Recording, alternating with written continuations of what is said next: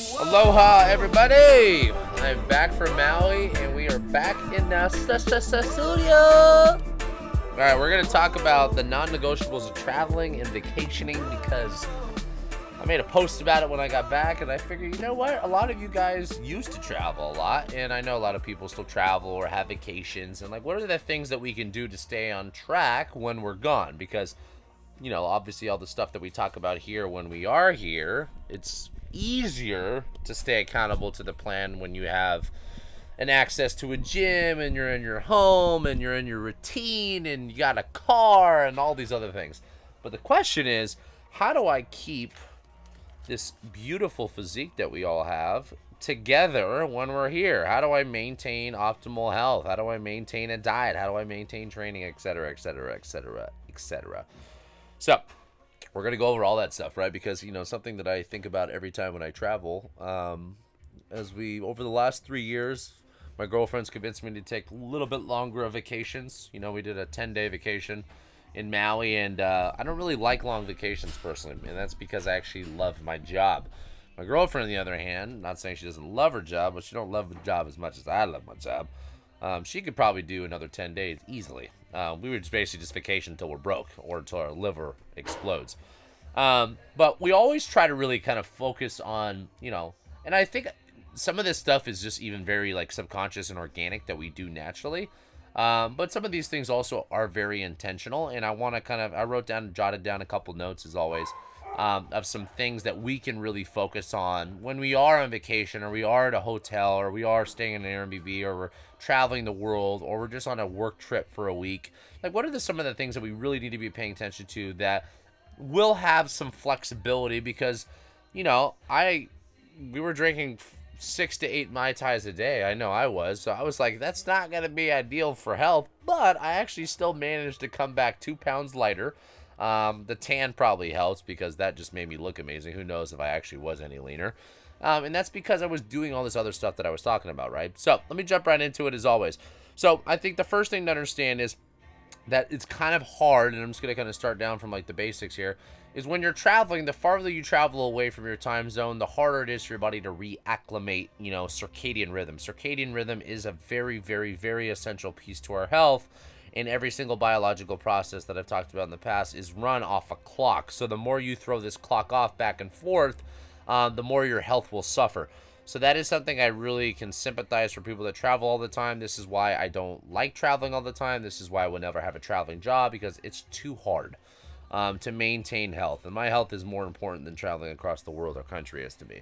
So you have to be really understanding that, like, when you're traveling, there's going to be some level of jet lag, but really, how do I do my best to kind of stay within this rhythm, understanding that the longer you stay there, the more adjusting is going to happen. So for me, when we first got there, the first six days we were really, really good at this, but we went to bed earlier and we woke up earlier, and that's because we were three hours earlier in our time zone. So if I normally go to bed at you know 11 o'clock at night, we were going to sleep at 8 o'clock at night. Um, if I normally wake up at 7 a.m. or 8 a.m., I was waking up at 4 or 5 a.m. And it was easier what I realized, especially in Hawaii, but like obviously this could be different for every place because I was going back and I was also really not sleeping with blackout curtains and waking up with the light and going to bed with light, right? So I think one thing to just be really like aware of in the beginning is like what does the time change look like for you guys and what are the little things that I can do to kind of help mitigate some of that stuff. Um, number two is where you're staying, right? When you guys are booking these trips, if it's a short trip where it makes more sense to be in a hotel and have food and restaurants there, that'll be something I'll talk about in a second. Do that. If it's a longer trip and it's something where you guys are just trying to relax and be with the family or be with yourself and kind of try to do your best to maybe stay in some level of a routine, but obviously just being in a different place, then my suggestion is always pick an Airbnb that has a kitchen. So this way, when the first thing you do when you get to these places, no matter where you're traveling, as you go grocery shopping, you get your waters, you get your food, you get your fresh produce, you get your local food to that area.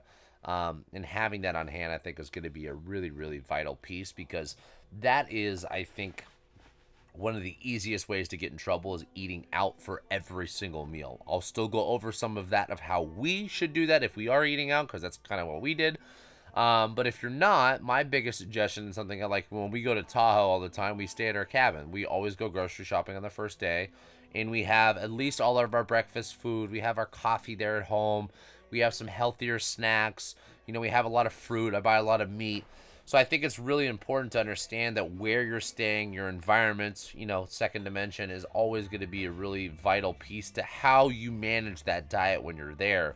So if you are going to stay somewhere a little bit longer, I prefer an Airbnb and I prefer a place that has a kitchen. So try to find places that you guys stay that have kitchens and then when you go there the first thing you do is you look for the best grocery store or any grocery store that's close to that um, and get all your shopping done day one, right? Because if you lag on that, then it's obviously better chances of you eating out more often. Now, if you are eating out, this would be kind of the second part that I'll talk about. That's not a big deal, right? If you're eating out all the time, you can still manage good health, right? One thing for us in Maui is we eat a lot of, you know, local food. We eat a lot of fresh fish. We ate a lot of like, you know, things that were not necessarily just shitty food. There's a couple nights I had some ramen, um, I had chicken and waffles one morning, so you definitely like I had more flexibility in my diet than I definitely do at home, um, and I think that's one thing to just before I even kind of continue this conversation. You're on vacation. Don't expect yourself to be just as strict or more strict, and if anything, expect yourself to be less strict, because the better you are when you're not on vacation, the more flexibility you have when you're not. That's a talking point, so I don't want to talk too much about that. But just like go into it the expectation of not being super hard on yourself, that you should have some flexibility. That being said, I always, no matter where I'm at in the world, it doesn't matter if I'm home or if I'm in a different country or a different place, I always eat the same way. I tend to focus a lot of my diet on protein, right? Because A, depending on how the protein's cooked, protein is always going to be one of the most important macros to focus on. It's the most satiating. It's the thing that helps keep us um, preserving muscle or building muscle, depending on hopefully your training. But if you're not, not a big deal. At least preserving some of it. Um, it's the most thermogenic, meaning it's the macronutrient that's going to burn the most calories through digestion. So if you can focus more of your diet and like you know treat yourself when you're on vacation have those ribeyes, have that steak and lobster, have that surf and turf, have that stuff that maybe you wouldn't spend money on yourself when you're here. Um, eat the bougier food, eat that fresh fish. Like we were doing a lot of good eating, right? And I think it's important to understand that like when I think of good eating, I think of good protein. And that's maybe just me, but like that's something I think that like it's a non-negotiable for me, and that's the whole point of this podcast today. Is like, what are the travel non-negotiables we should focus on? Protein. I always focus most of my diet is built around the protein. Second thing is I love eating local seasonal produce, right? So I had, you know, more mangoes, I had more pineapples. I had one thing about this trip that I'm now hooked on phonics about is cucumber salads. Oh my god, what an amazing thing. I don't know why I haven't had more of this in my life, but thanks to Maui, I've now had more cucumber salads than I probably ever had in my entire life in that one 10 day period. So you know, trying different things, but really focusing on protein and fiber always being the heart of my plate. That is a non negotiable for life, but it's a non negotiable when I'm traveling. Um, the only thing that shifted for me is I was eating a little bit more local. So, what I mean by that is me being on an island, and I keep using Maui because I just got back from this trip. This is different no matter where you go. When I think about local protein, I was eating a lot more fresh fish. So, I eat a lot more fish or I ate a lot more fish there than I ever eat when I'm here.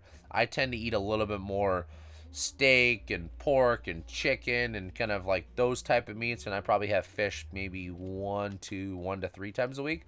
I was having fish at least daily, sometimes twice a day.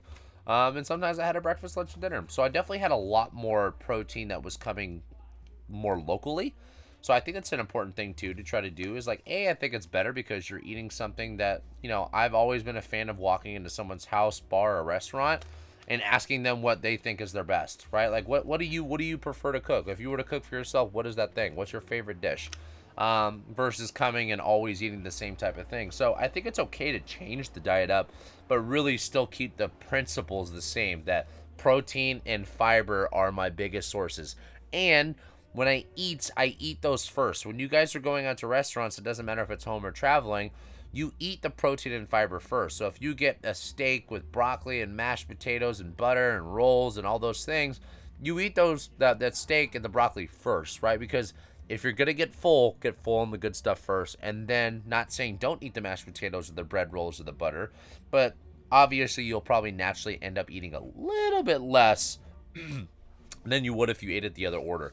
Um, I was telling uh, this to one of my clients, Shiloh, the other day or the other week that we were it was like a teppanyaki or hibachi, whatever they do, like the fried rice and like the Benihana style cooking in front of you. I always say that I think they do it backwards because they give you all the carbs first. Granted, they do give you a salad first, but they give you the fried rice. They told me actually now that you're not supposed to eat all that first, which I was mistaken. And then they give you the meat and the vegetables at the end really the way I like to eat is I eat the meat and vegetables of every time I eat first, and then I have the rice or those things because really a it's going to help blunt some of the blood sugar response. B it's going to prevent you maybe from overeating the wrong things or the less desirable things for your health and your body composition goal things. Um, so those those are kind of the essentials that i keep there. Okay? So that's kind of the food stuff right? The last thing to food the food piece that i want to talk about is really just the fastings um, I do a lot of fasting before and after vacation, and I try not to really limit myself too much when I'm on vacation, but I really try to mitigate some of those things when I'm coming up to a vacation or coming off a vacation. I do a really good job about being intuitive and auto regulating that for some people that maybe have less intuition or less less experience or less kind of just knowledge of how their own body feels and does. I know going into a vacation I'm probably going to have more than I normally do having more than I normally do means that I need to take it out from somebody else or somewhere else.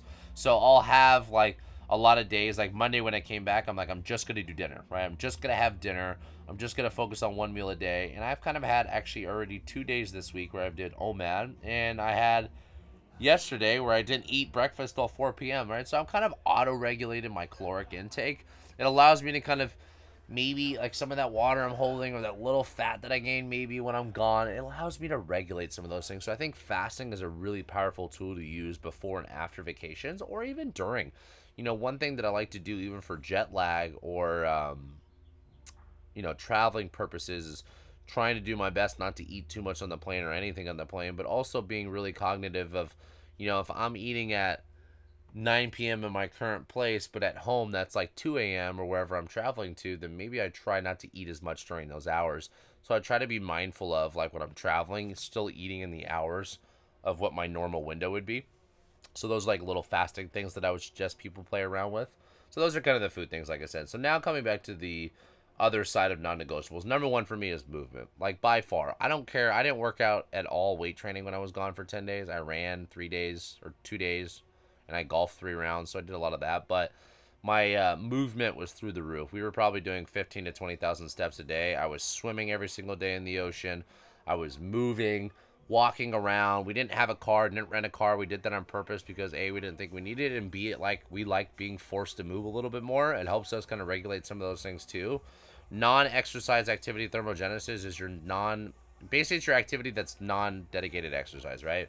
The more we can move as humans, you got to remember this like your body burns fat when their oxygen is present, right? Meaning that like when you're doing really high intense like the conditioning that you guys see at, at functional lifestyles, the conditioning that most of us think with like CrossFit or going to Orange Theory or Barry's Boot Camp, that's not aerobic training, that's anaerobic training, right? You're using glycogen because it's too it's too intense for your body to actually be at low level. So it's less efficient at burning the calories from fat you naturally are going to burn calories from fat, but the percentage of calories that come from fat versus glycogen and stored in the muscle tissue are going to be a lot lower.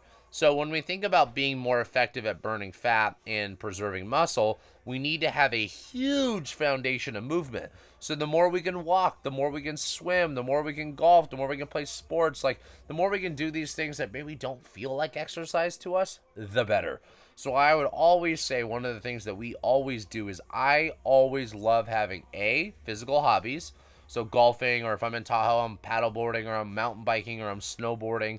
Like that's for me what works. But other than that, like walking everywhere, go walk to get coffee. Not having a car forces you to move around a lot more. Like we walked to breakfast one day and it ended up being an hour and a half walk down there. We did Uber back, I will say, just not to show off here.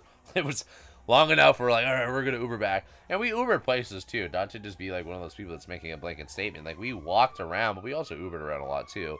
So I think like the more movement you can kind of have built into the routine, the better off you're gonna be here. And then coupled with that is being outside.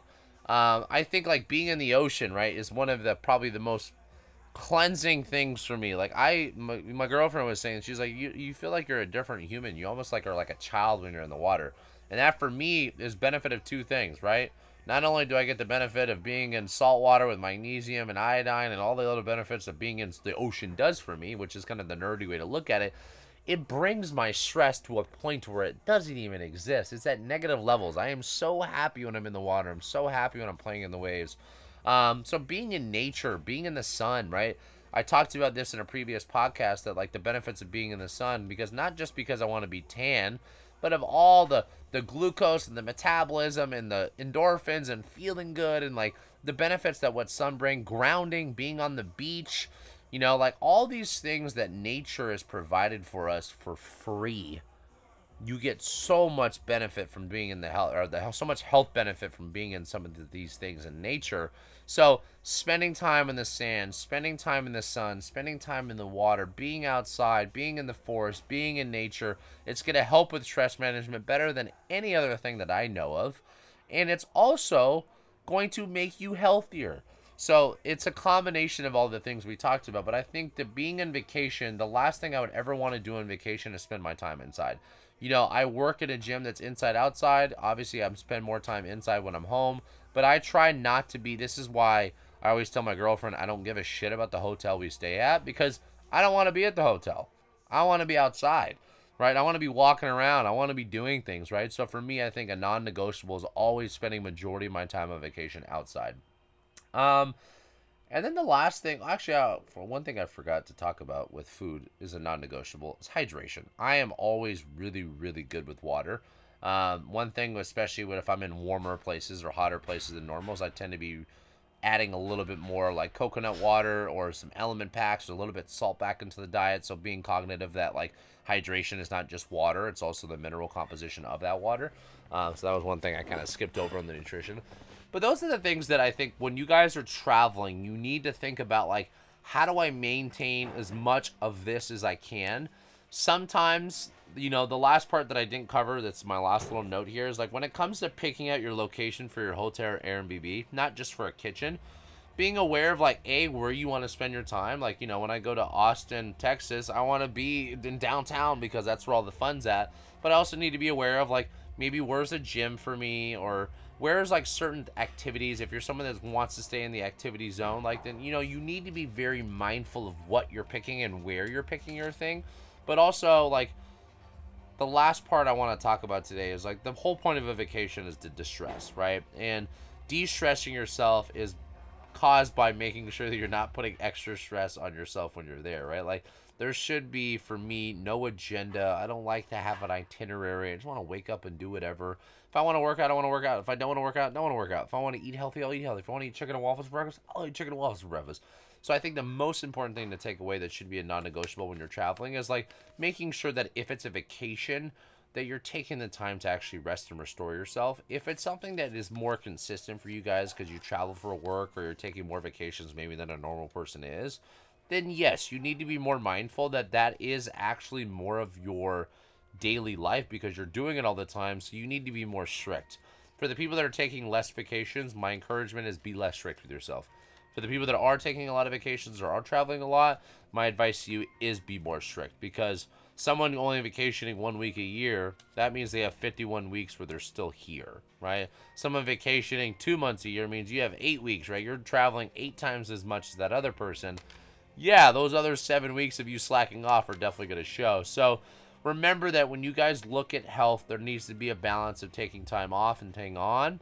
Um, but there needs to be some non negotiables, which is what I talked about today. So, finding a place for the kitchen if you're staying longer, I think is a non negotiable. Finding a place that's close to a good grocery store or a good gym or just fun for yourself, obviously, depending on what the goal is. When you look at nutrition, ordering the protein and fiber, staying local, eating those things first, doing some fasting protocol before and after. Always be hydrating and overly hydrating yourself. And then the last thing is remember, move as much as you possibly can. Work out if you can, if you have a gym. If you don't have a gym, not a big deal. Move around, run, do body weight stuff. I always like to encourage people, no matter what, travel or not travel, do it first thing in the morning. Get it out of the way. Wake up 5, 6, 7 a.m., do an hour of fitness, 30 minutes of fitness, and then go on with your day. The the sense of guilt that I have personally when I don't train and then I go do drink all day or go eat out is not the same, right? So we want to make sure that we find that sweet balance. So hope this helps you guys. And I'll see you guys next week. I'm glad to be back in the routine, and I'll see you guys next Friday. Take care.